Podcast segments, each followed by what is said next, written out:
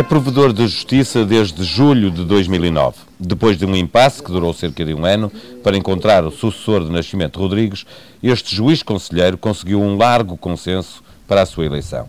Foi juiz de comarca, juiz no Supremo e presidente do Tribunal de Contas. Alfredo José de Souza é o convidado desta semana do Gente de Conta. Bom dia. Bom dia. O senhor acaba de, de pedir a verificação das mesmas normas que suscitaram dúvidas ao Presidente da, da República no Orçamento de Estado e que também já logo a seguir suscitaram as mesmas dúvidas dos partidos da oposição parlamentar. Neste enquadramento, que sentido é que faz que o Provedor de Justiça, também ele, peça a verificação das mesmas normas? Mesmas normas, não. Parte das normas. Mas pelo menos essas, em relação, Estas, em relação, em relação ao, a, aos reformados que ganham acima de 1.350 euros. Exatamente, enfim. os reformados é que é, é, é o direito dos reformados, que é um direito adquirido, quer dizer, depois de ser um direito em construção, na medida em que vão fazendo descontos ao longo da sua carreira, no final, quando atingem a idade da, da aposentação, têm o direito a uma pensão. Certo, e há eu... quem até equipa, faça equivaler esse direito a um direito de a minha pergunta está a monta... A minha pergunta está a montante dessa explicação. E é, que sentido é que faz repetir as mesmas é... dúvidas do Presidente da República e dos partidos da oposição? Faz. É, é, o, é o sentido, digamos, da responsabilidade institucional. Porquê? Porque eh, as queixas individuais e coletivas que tive, no sentido de, de uma solicitação para eu ir ao Tribunal Constitucional pedir a declaração de, de, de inconstitucionalidade, levaram-me efetivamente, a dar-lhes seguimento. Uh... Sr. Juiz, desculpe uma pergunta assim, mas isto não é um pouco também de má consciência em relação ao que se passou o ano passado, em que ninguém em Portugal se lembrou de pedir a verificação da constitucionalidade de algumas normas, a não ser o Bloco de Esquerda e o Partido Socialista. O, o Presidente da República também promulgou e depois foi apanhado por aquela decisão que foi, que todos sabemos qual foi. Olha, eu tenho, tenho pena de não ter trazido, eh, digamos, a decisão que tomei o ano passado, mas posso fazê-la chegar à mão, em que eh, eh, efetivamente eu tomei uma posição de não ir eh, ao, Conselho, ao, ao, Tribunal Constitucional, eh, porque na altura já estava pendente uma, uma, um pedido, um requerimento de, declaração de inconstitucionalidade feito justamente por deputados Mas do... este ano também há. É? Também há. Apresentou o seu. Também há simplesmente, exatamente, esta, eh, eu julguei que a situação era uma irrepetível.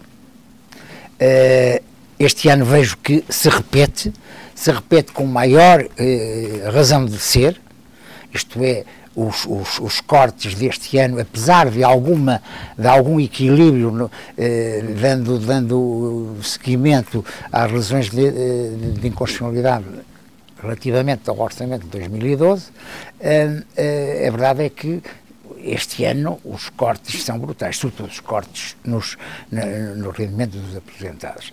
E é justamente o direito dos aposentados que me leva a, a cumprir uma obrigação. Houve muita, gente, houve muita gente abrangida por essas normas a dirigir-se-lhe para pedir esta verificação? Centenas, centenas. Talvez eh, eh, perto de um milhar de, de, de cidadãos que se queixaram.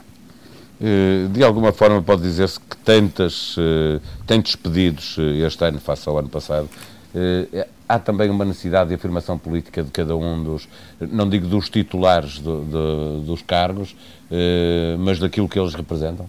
Olha, pelo seu lado, pelo pela parte da República?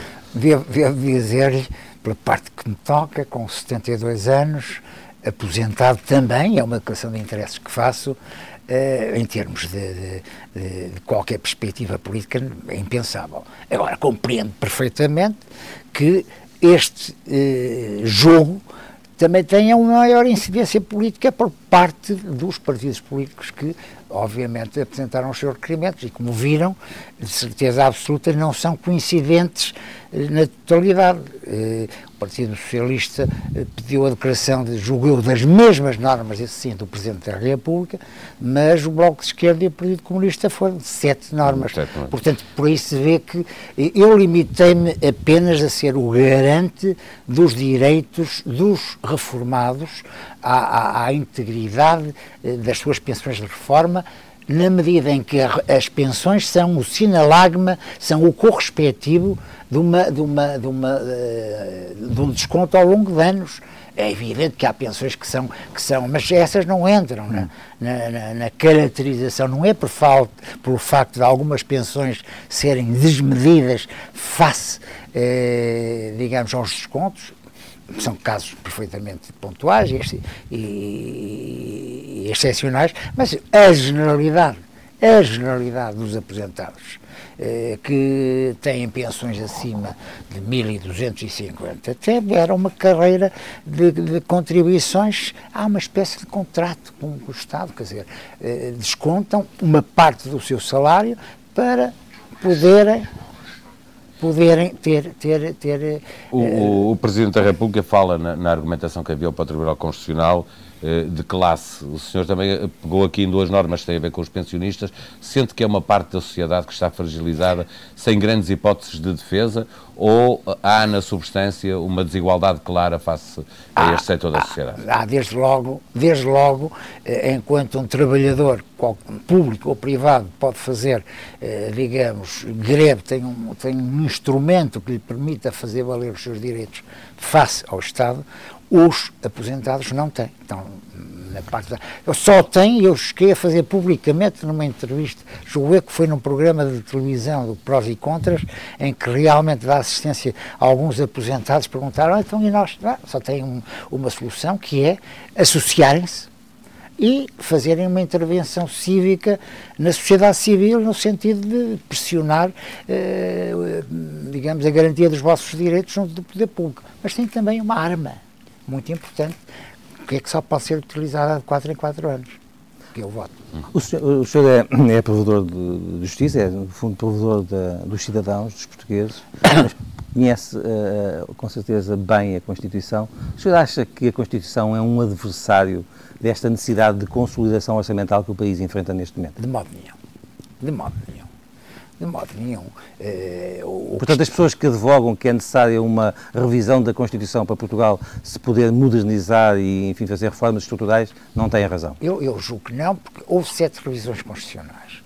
Mas, se, se, analisarmos a Constituição originária de 1976 para a Constituição que, eh, que é atual, sujeita a várias, a várias revisões, vê-se que há uma diferença até substancial, eh, digamos, no, do ponto de vista da construção económica. Sim, mas nunca tivemos tanto tempo sem uma revisão constitucional, sem alterar e a esse revisão. é outro aspecto. E o mundo muda com Exato. uma velocidade muito maior. Exato. É? Mas deixe-me dizer-lhe uma coisa. O que normalmente é fundamento dessas críticas eh, são os direitos, liberdades e garantias, os direitos eh, individuais de primeira geração, de segunda e terceira geração, designadamente dos de segunda geração, ou seja, sociais, económicos e culturais. Mas se for ver, já não digo aos tratados internacionais, digo à Carta dos Direitos Fundamentais da União Europeia, que está, eh, faz parte do Tratado de Lisboa, e que está incorporada no ordenamento jurídico, vai encontrar o mesmo tipo de direitos enunciados eh, de uma maneira muito semelhante e muito substancialmente muito igual à, à, à enunciação da Constituição dos direitos liberais e garantidos dos cidadãos. Uma última pergunta neste, nesta parte da entrevista. A eventualidade, a eventual inconstitucionalidade de várias normas do orçamento, caso se viesse a verificar ou se venha mesmo a verificar, deveria levar o Governo a propor uma renegociação, renegociação com a Troika ou, ou, ou é possível um plano B que assegure as mesmas receitas com mais com aumento de impostos ou com outras? Qual é o caminho? Silva Peneda já veio, já veio dizer, Presidente do Conselho de, de Consultação Social, que o melhor seria uma renegociação com a Troika. Qual é a sua posição nessa, nessa matéria? Que não pode deixar de passar por, por, por uma renegociação com a Troika. Depende de, de, da extensão da declaração de, de inconstitucionalidade. Por exemplo, na, na parte que que de alguma maneira, eh, que me parece mais consensual, quer entre os, as entidades que foram ao Tribunal Constitucional pedir declaração de inconstitucionalidade, quer entre os constitucionalistas, é, é a contribuição extraordinária de solidariedade. Quanto é que isso representa em termos, em termos orçamentais? Uh, houve quem fizesse contas, 1.700 milhões era a totalidade eh, não sei se desta conta abrange também eh, as normas impugnadas pelo Bloco de Esquerda e pelo Partido Comunista, mas de qualquer maneira. Eh, já fez essas contas? O senhor que já foi fiz, Presidente do Tribunal de Contas não, não fez? Fiz, não fiz, não, não fiz. Já foi tempo. Nessa altura talvez tivesse feito, mas não fiz. Mas parece-me que se este é o. É, é, digamos, o, o, o máximo denominador comum, ou seja, a contribuição eh, que recai só sobre os aposentados, eh, é uma questão de encontrar, eh, digamos, no, no orçamento, uma receita que de alguma maneira se compagine ou compense eh, essa perda. Mas isso depende muito da decisão do Tribunal Constitucional e temos que aguardar serenamente e, e, e aquele apelo ao silêncio, mesmo por parte de quem, de quem eh, foi ao Tribunal Constitucional, como no caso da Justiça deve ser, eh, aguardar com calma a decisão do Tribunal Constitucional. Alfredo José de Souza sobre o pedido de fiscalização das normas do Orçamento de Estado talvez eh, eh, perto de um milhar de cidadãos que se queixaram. Este ano os cortes são brutais, sobretudo os cortes nos, no rendimento dos aposentados. Eu limitei-me apenas a ser o garante dos direitos dos reformados à, à, à integridade eh, das suas pensões de reforma. Como falamos no início desta entrevista, o senhor foi o nome de consenso entre o Partido Socialista e o PSD para preencher o cargo eh, que estava ocupado por Nascimento Rodrigues, foi uma grande confusão, sim, todos sim, os portugueses se lembram disso. Eh, depois conseguiu esse consenso e uma margem, se, se não me falha a memória, para aí de 90% hum, eh, um de, de, votos e, portanto, eh, entrou eh, altamente legitimado. Três anos depois, eh, que balanço faz de, de, deste, do, do, do que fez lá na Provedoria de Justiça? Olha, eu, quando aceitei o encargo, eh, que é mais um encargo do que um cargo, eh, é evidente que eh, tinha alguma, algum desconhecimento daquilo que me esperava. embora, embora a ideia geral que eu tinha do provedor de justiça me fosse muito, muito cara na medida em que era servir de garantia dos direitos, liberdades e garantias dos cidadãos face aos poderes públicos, face à administração pública. Bom, eh, agora, o funcionamento concreto da Provedoria de Justiça era uma coisa que eu ignorava e que procurei meter dentro. Uh, devo dizer que esta função de garante dos direitos, liberdades e garantias dos cidadãos face à administração pública, às violações desses direitos, ou ameaça de violações, não é muito di diferente, do ponto de vista substantivo, daquilo que eu fazia no Tribunal de Contas. Eu era uma espécie de garante dos cidadãos enquanto contribuintes e abastecedores do, dos dinheiros que o Estado eh, gasta para funcionar. E, portanto, quer dizer, eh, há aqui uma espécie de quase, de quase paralelismo. Enquanto eu me preocupei, como Presidente do Tribunal de Contas, com o, o direito dos contribuintes, agora preocupo com uma coisa mais ampla, que é o direito dos cidadãos face, digamos, eh, à administração pública. Em, 2011, que é o último ano que já tem um relatório publicado, o senhor, uh, uh, o Provedor de Justiça recebeu 7.753 queixas. Uhum dos dados, enfim, que, que já, que, já tem, que já são do seu conhecimento, em 2012, portanto, o ano passado, uhum. essa, essa, houve um agravamento dessas queixas, eh, houve mais pessoas que se lhe dirigiram, uh, houve decréscimo, enfim, como, é, qual é a situação neste momento? Houve decréscimo. Eu devo, decréscimo? decréscimo. Não, cresce, é. Acréscimo. É acréscimo, mais, mais. E devo dizer que o número de queixas não corresponde ao número de processos.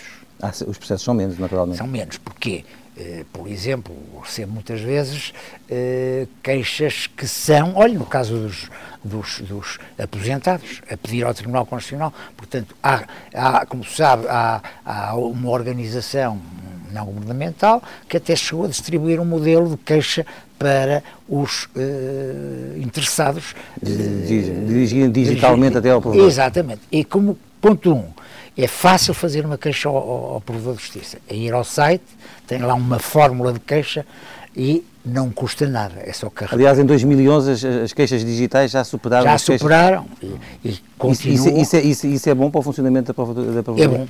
É bom até por uma razão muito simples, é que ajuda a enquadrar o cidadão na fórmula da queixa com aquilo que é essencial e, e, e liberta, muitas vezes, o cidadão hum, quer queixar-se e contar a história desde pequenino, uhum. uh, o que dá, de alguma maneira prejudica depois. É, uh, assim estão lá as partes essenciais que são necessárias para uma queixa poder ser. Deixa-me só fazer-lhe uma, uma, uma, uma, pergunta, uh, também ainda relativamente às queixas, que é saber se em 2012, tendo crescido as queixas, isso teve a ver com o acentuar da crise, com este ambiente de consolidação orçamental que exige mais às pessoas? Reflete, reflete-se muito, reflete-se muito. Eu, eu, eu, em 2012 houve realmente esse número de queixas, mas o número de processos que foram abertos, porque a, queixa tem uma, uma apreciação liminar pelo gabinete do Provedor de Justiça. Eh, às vezes não tem razão de ser nenhuma outras vezes é uma queixa que é... E é ativada, com certeza. E não abre e, Mas ia-me dizer, ia dizer que em, em 2012 esse número de processos... O número de processos foi 5.800, 5.8. Eh, este ano o número de processos foi 7.27.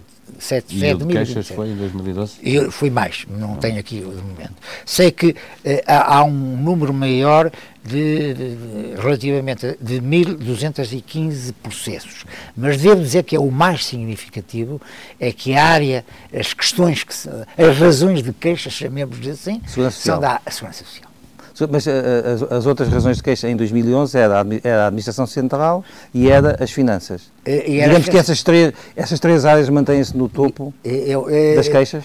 A administração central, vamos lá ver, aquilo é por, por matérias.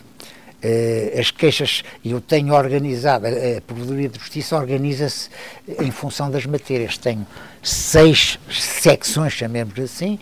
Uma primeira trata das questões de ambiente, de ordenamento do território, em que normalmente os visados são as câmaras municipais, uh, outra de impostos, outra de segurança social, outra de função pública, outra uh, dos atrasos nos tribunais ou, ou, da atuação das polícias, etc, etc, e outra dos restantes direitos fundamentais. Mas aquelas três que citei mantêm-se no topo da... Uh, mantêm-se, mantém-se, mas aquela, aquela que efetivamente teve um aumento de processos é a área da segurança social. Deixa-me perguntar, já propôs, propôs no Parlamento alargar a sua atuação enquanto provedor, a sua atuação de provedor, quem quer que lá estivesse, Sim. obviamente, às entidades, às entidades privadas que exerçam poderes públicos ou que prestem serviços de interesse económico geral. E eu, eh, eh, quando olho para aqui, põe para pensar em energia, eh, comunicação social, Exato. transportes, etc. Eh, eu tenho uma pergunta para lhe fazer. Não, não confia no trabalho que têm estado a fazer os reguladores nas, nestas áreas? É também daqueles que se queixa ou recebe muitas queixas também recebo, eh, em relação a, aos reguladores, por exemplo, ver, da área de energia? Quer ver, um, o, o, principal, um dos principais visados nas queixas ao provedor de justiça é o Banco de Portugal enquanto regulador da atividade bancária. E muitas vezes o que é que acontece? O, eh, cliente bancário queixa-se do seu banco no que diz respeito a comissões, no que diz respeito a outro tipo de, de, de relações, eh, e não obtendo satisfação, vai se queixar ao, ao, ao, ao, Banco de Portugal. E que, continuando a, a não obter qualquer eh, satisfação do, do, pedido ou qualquer explicação, queixa-se ao provedor de justiça que vai ter não com o banco, mas com o Banco de Portugal. E já, e já, e já agora uh, o Provedor de Justiça recebe queixas, por exemplo, de, de cidadãos portugueses eh, descontentes com uma eventual privatização da TAP ou da RTP, coisas assim aparecem? Até com a situação política, se for analisar as tais queixas que entram que e, que não, e, que não, dão processos, muitas delas têm a ver com, com, com, com, com, com uma reação natural quanto à situação eh, económica e social do país. Só, só é evidente que, que, que, isso. Como também, também lhe devo dizer, há queixas, de, de, há outro tipo de queixas que não vêm aqui eh, suficientemente nessa estatística relatada. O Provedor de Justiça tem três linhas telefónicas gratuitas e acessíveis a qualquer cidadão. Uma diz respeito a crianças, outra diz respeito a deficientes, e outra diz respeito à terceira idade. Portanto, não imagina a quantidade. E tenho eh, técnicos, eh, juristas, alguns deles, outros, outros sociólogos também, e psicólogos, que eh, estão do outro lado da linha a atender. E muitas vezes há, há, há, há situações que são resolvidas com, é, porque há o princípio da informalidade, com esta informalidade, olha, estou para marcar uma consulta e nunca mais estou atendido no hospital público. E imediatamente, olha, diga-me lá qual é o seu, o seu nome, qual é, eh, não, eh, dentro de 20 minutos, uma meia hora, eu digo-lhe alguma coisa. E o funcionário do, da Procuradoria de Justiça entra em contato com o hospital ou com a Segurança Social, quer saber qual é a situação eh, daquele queixoso, e tenta obtém a informação Yeah. Eu, eu, eu, são muitos, são eu olho para, para, para a, a, distribuição geográfica das, das queixas e Lisboa está à cabeça, seguida da Madeira. Eh, o Sul queixa-se mais que o Norte. Tem alguma explicação para isso? O Sul talvez não. Esta, ah, Lisboa, Setúbal... Esta, é, repare, é nesta grande área metropolitana que está a administração central uhum. e que estão as principais eh, câmaras municipais. Portanto, é, é, natural. Uma das, uma das, das então no centro, por exemplo, quer, quer ver a questão de ruído eh, e tranquilidade pública. Por exemplo, é uma das áreas que, que é muito privilegiada nas queixas ao provedor de justiça. Uh, situa-se nesta grande Lisboa, uh, digamos, as, as situações de maior razão, uhum. de mais frequente razão de queixa. É o provedor de justiça para defender os cidadãos em relação à administração ou a abusos que possa haver, fazer-lhe uma dupla pergunta. Tem sido uh, difícil a relação com o Governo? pergunto, e, e se nessa relação com o Governo se continua a ser o Ministro das Finanças, Vítor Gaspar, aquele que mais dificuldade lhe cria no relacionamento? É... Sim, quer dizer, devo dizer que, que eu não quero fazer um ranking dos, dos, dos, dos bem comportados, não é? que não é uma questão de, de, bom comportamento, é uma questão de, de natureza das matérias. É evidente que, que, que, que eh, o Ministério das Finanças, eh, a procedência de, de, de, uma queixa dos cidadãos muitas vezes implica, implica dinheiro, a necessidade de, de, por exemplo, nas decisões fiscais, por exemplo, eh, queixas relativamente às penhoras. Eh, é mais difícil obter uma resposta do Ministério das Finanças? Eh, tem sido tem sido. Mas curiosamente também lhe posso dizer eh, que no outro lado da, da, eh, dessa escala está o, o Ministério da, da Solidariedade Social, com o qual tenho uma muitíssimo boa relação em termos de acatamento das recomendações do, do Provedor de Justiça. Curiosamente curiosamente, e portanto eh, nota-se da parte do, do Ministério, sobretudo do Secretário de Estado da Segurança Social, que é, o maior número de queixas tem a ver com, com a Segurança Social e portanto com, com e, e tem a ver uh, um ótimo entendimento na medida em que quer, quer uh, o Ministério da, da Seguridade Social, quer o Poder de Justiça, têm elementos de contacto que perante uma queixa é, é fácil entrar em contato com o responsável do Ministério e colocar-lhe as razões de queixa do, do cidadão e, e muitas vezes as coisas são resolvidas rapidamente. Alfredo José de Souza, sobre o cargo de provedor de justiça. É, há aqui uma espécie de quase, de quase paralelismo. Enquanto eu me preocupei como Presidente do Tribunal de Contas com o, o direito dos contribuintes, agora preocupo com uma coisa mais ampla que é o direito dos cidadãos face, digamos, à administração pública. O número de queixas não corresponde ao número de processos. Um dos principais visados nas queixas ao Poder de Justiça é o Banco de Portugal enquanto regulador da atividade bancária.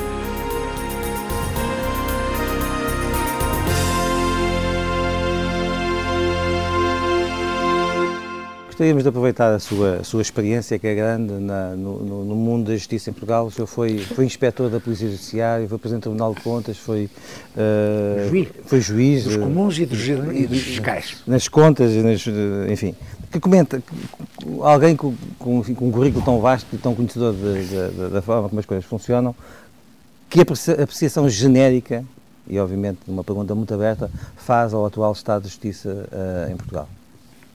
Olhe, Em todos estes domínios, criminal, uh, civil... Uh, embora não seja esta a minha área, eu com a justiça tenho, tenho efetivamente as razões de queixa relativamente à justiça que me são dirigidas através de, pelos cidadãos, dizem respeito fundamentalmente aos atrasos eh, nos processos, quer no civil, quer, sobretudo no civil e, e, e no administrativo e fiscal. Uh, e, mais do que na economia? Uh, mais, mais. Uh, portanto, quer dizer, o, as razões de queixa são atrasos de processos. Quando há, há implicações económicas, por exemplo, também atraso nas execuções fiscais, com os, os chamados agentes de execução fiscal, uhum. muitas vezes. e a relação que o Provedor de Justiça tem é com os respectivos Conselhos Superiores. Portanto, quando entra uma queixa a dizer que há um processo que está nas mãos, está no tribunal e há, há, há, há meses e anos, às vezes até, não tem qualquer decisão, eu coloco a questão ao Conselho Superior da Magistratura, ao Conselho... E as reformas estão em curso, em sua opinião, daquilo que conhece? Mas deixe, tornar mais deixe, eficaz deixe, essa, eu, eu, eu, está, eu, estava a não querer ir, a querer dizer na perspectiva do Provedor de Justiça e das suas funções. Outra área onde também, e, e com isto queria dizer que o, o, seguimento dado pelos Conselhos Superiores da Magistratura, do Ministério Público, dos Tribunais Administrativos Fiscais, tem sido um bom relacionamento e muitas vezes, eh, muitas vezes até eh, as coisas vão se resolvendo, ou pelo menos há uma explicação que se pode dar ao queixoso da razão de ser do atraso dos processos. Eh, mas muitas vezes os processos começam a andar. Uh, outra área, outra área da justiça do cur, onde também a, ação do provedor de justiça é muito importante, é na área prisional. Uh, por exemplo, Uh, o, o provedor de justiça recebe queixas dos detidos, dos familiares dos detidos, acerca do tratamento uh, nas prisões e, portanto, estabelece sempre uma boa relação com os serviços prisionais. E aí tem apurado o quê? Há, aí, há razão de queixa? Aí, temos às um vezes, com razões de queixa muito, muito válidas, de tal modo que tem feito recomendações ao, ao, ao, Ministério da Justiça no sentido de alterar os regulamentos de, eh, dos estabelecimentos prisionais que têm sido alterados.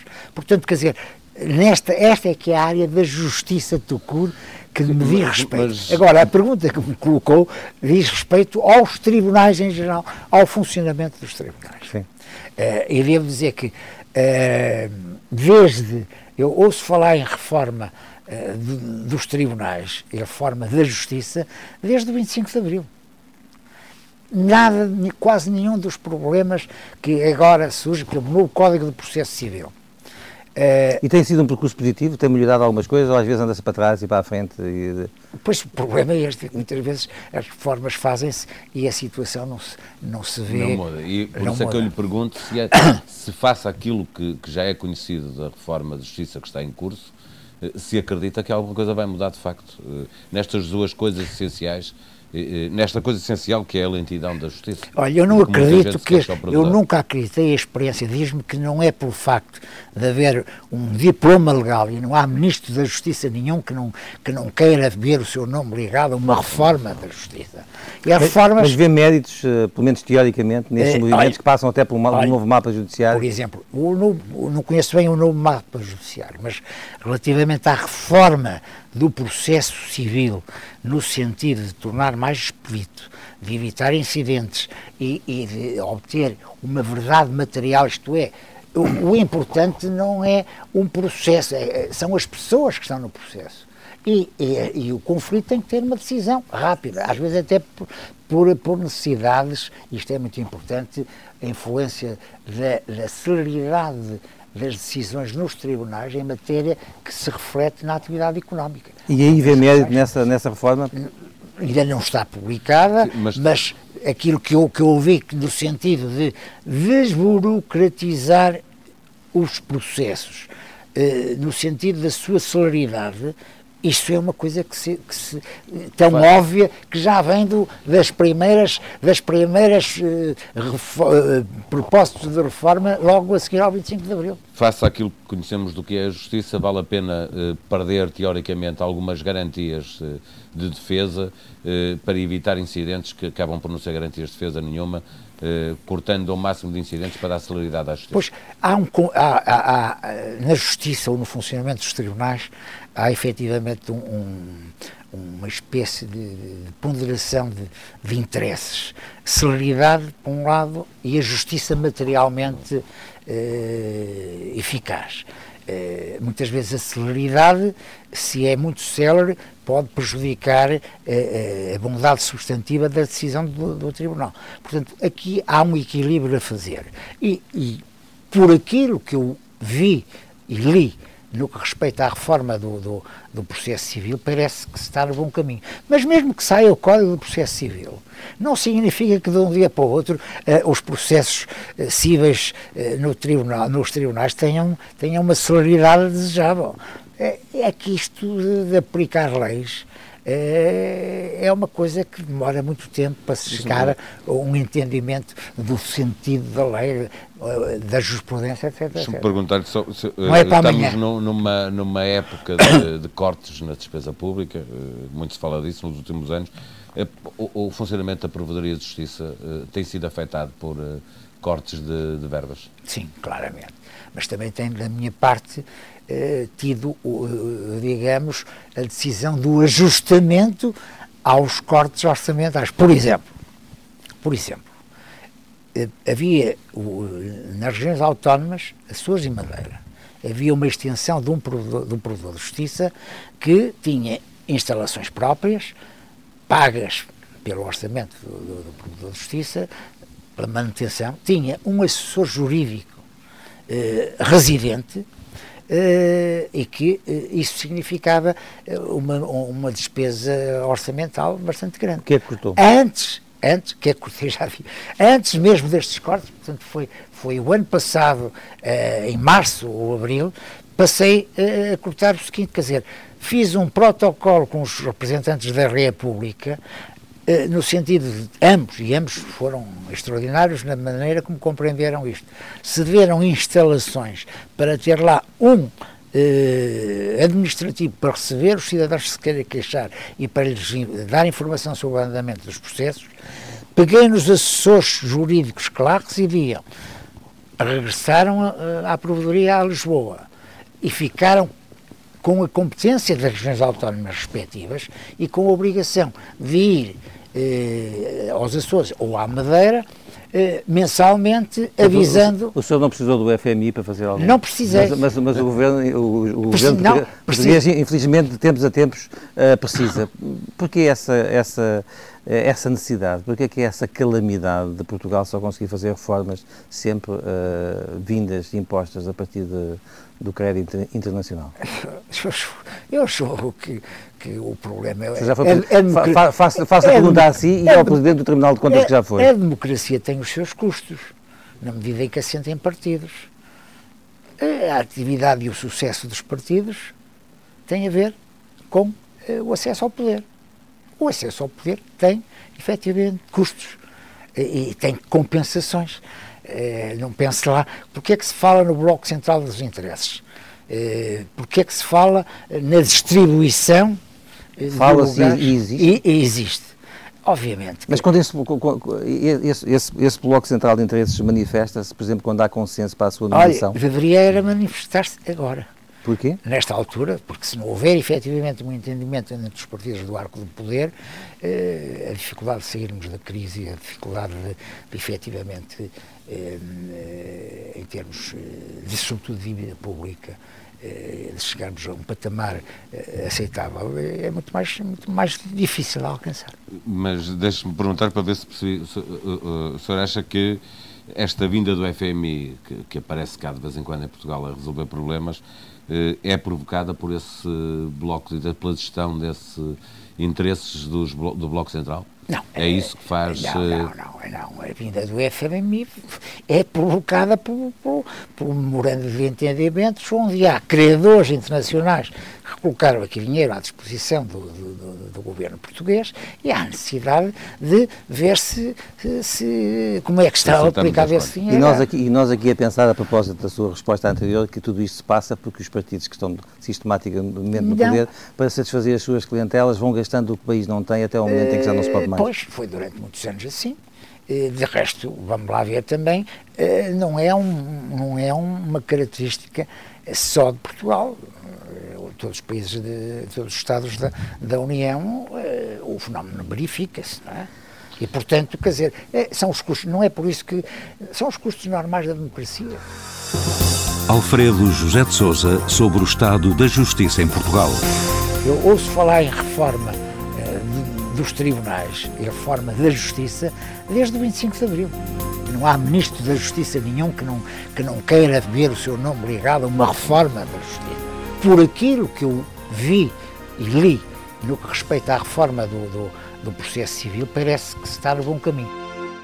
Sr. Professor, o, FMI, na quarta-feira conhecemos um relatório do FMI que tem uma série de propostas. Não, não por, essa, só, por essa área. Que... Não, não, quero-lhe só perguntar se daquilo que viu, da, das principais normas, se alguma uh, lhe, lhe, ofereceu, alguma ou algumas, lhe ofereceu, uh, suscitou dúvidas imediatas sobre constitucionalidade. Se aquilo passar, aquilo para já não são mais do que claro, declarações são de propostas que o Governo terá ou não de aceitar. Se porventura uh, houver, sobretudo diz respeito à saúde ou à educação, educação, eh, ou aos cortes na função pública, eh, é óbvio que poderá suscitar dúvidas de, de, constitucionalidade. E o senhor, enquanto provedor, se aquilo avançar... Se estiver em causa os direitos, digamos, fundamentais do cidadão face ao Estado, com certeza isso até pode ser objeto de queixa ou de, de iniciativa oficial, mas mas isso, quer dizer, ainda, ainda estamos num começo de uma nova tempestade. É a melhor maneira de evitar que algumas dessas propostas possam avançar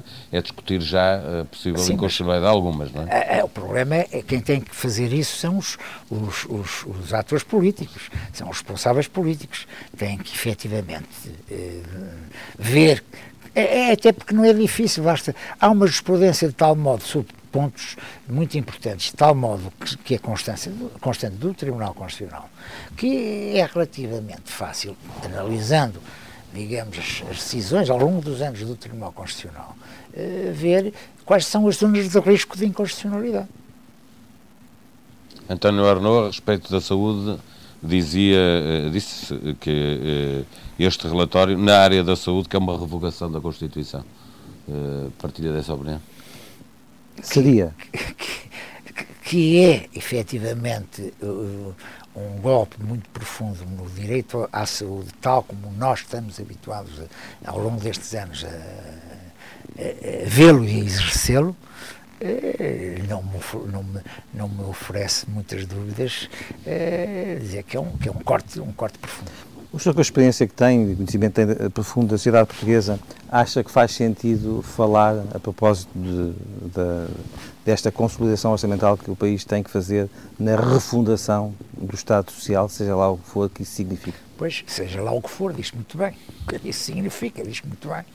Se, se, se temos a querer falar na necessidade, olha, isso há um bocado que já não há revisão constitucional lá, julguei que há desde, desde 96, Sim, Portanto, 6, 7 anos. 6, 7 anos. anos. Este ano, até, eu, não sei, eu, a revisão constitucional tem, tem períodos eh, revisão próprios. ordinária, exatamente. Está aberta uma. uma Ora é bem, possível fazer uma revisão ordinária. Uh, deste, julgo nesta legislatura. Pois o problema é este, depende do tal, dos tais dois terços e do entendimento do, dos partidos. Do, do... Mas para si fazia, fazia sentido que uh, uma parte importante do sistema partidário português se pusesse de acordo em relação aos Todo caminhos? Sentido. Todo o sentido. Sobretudo os partidos que eh, têm, têm tido a responsabilidade do poder e, e, e, e, estão em condições de fazer essa maioria qualificada para a revisão Mas da nós, olhando para o presente, percebemos que o Partido Socialista não está, parece, disponível para esse, esse diálogo com a maioria governamental. Vi aí uh, culpa mais de um lado do que do outro nesse afastamento de uma parte importante de, de, das pessoas que normalmente queria, governam Portugal? Não me queria meter por aí. Temos fartos, basta ler os jornais todos os dias, as declarações dos responsáveis partidários, para ver que efetivamente não.